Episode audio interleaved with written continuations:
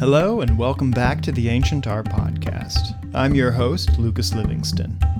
Thousands of visitors to the Art Institute of Chicago pass by this modest object every day, yet hardly give it a second thought. At first glance, this may not look like the most exciting object in the museum, certainly not against celebrated treasures like Rembrandt, Van Gogh, and Picasso, but its subdued appearance belies its cultural and aesthetic significance at the crossroads of East and West, where great empires collide. It stands about a foot tall and is made of phyllite, a type of soft stone similar to soapstone. We call this a Gandharan Stupa reliquary. What eldritch incantation did I just utter? Well, let's break down that name, starting from the end. Simply put, a reliquary is a container for a relic. So, what's a relic? You may have visited a place of worship once that housed the relics of some sacred person. Museums can be full of relics bits of cloth, slips of paper, stones, and human remains. There's a relic of the tooth of St. John the Baptist at the Art Institute, housed in a beautiful Gothic reliquary. So, reliquary? Check. So, what's a stupa? Stupa is the Sanskrit word meaning heap. A stupa is a mound or a dome shaped memorial or funerary monument prevalent in India, South Asia, and the Himalayas. Stupas contain the remains of Buddhist holy figures and other relics. It's said that when the historical Buddha, Siddhartha Gautama, died sometime in the 6th through 4th centuries BC, his body was cremated and the ashes were entombed under eight stupas.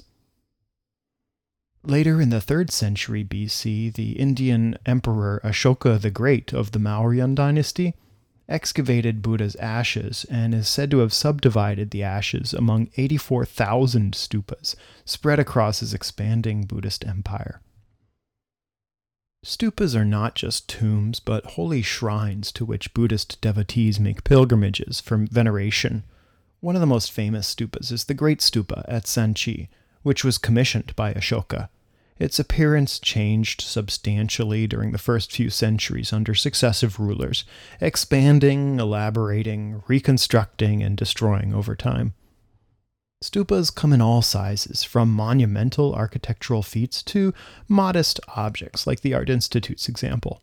A reliquary like this may have once contained a spiritual text, a sutra, perhaps some mortal remains, or perhaps even another miniature model stupa.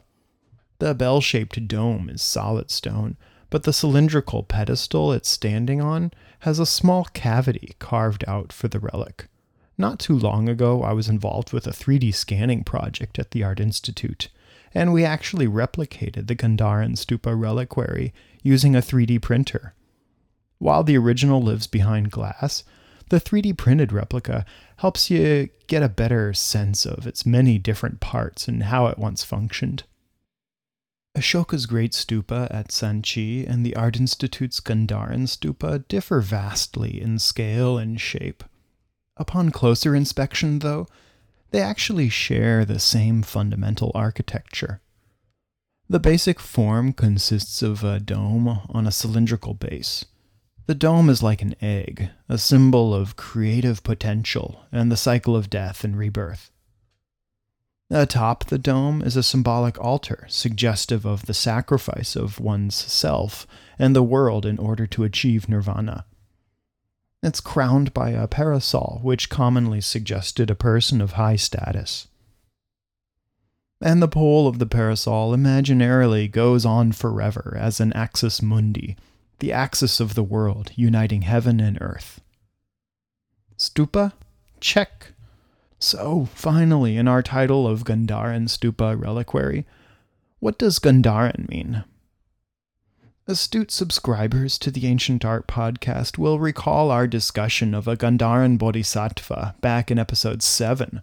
Gandhara was a kingdom that thrived in the 1st through 5th centuries of the Common Era. The culture goes back centuries earlier as the eastern frontier of the Persian Empire's Achaemenid dynasty. The Gandharan region today corresponds to parts of Pakistan and Afghanistan, and we even see the name Gandhara reflected in the modern city name Kandahar. With the collapse of the Persian Empire at the hands of the Macedonian general Alexander the Great, the Gandharan region pivoted for a few centuries between Hellenistic Greek rule and the Indian Mauryan Empire. It flourished as a cultural crossroads of Greece, India, and Persia, which we see reflected in the arts, including our little stupa. So now we know what a Gandharan stupa reliquary is, and then some. Stick around with the Ancient Art Podcast if you want to learn more about the culture that built it, the significance of those four pillars surrounding the dome, and most importantly, what this has to do with Star Wars. Don't forget to visit ancientartpodcast.org for detailed credits and more. I hope to see you next time on the Ancient Art Podcast.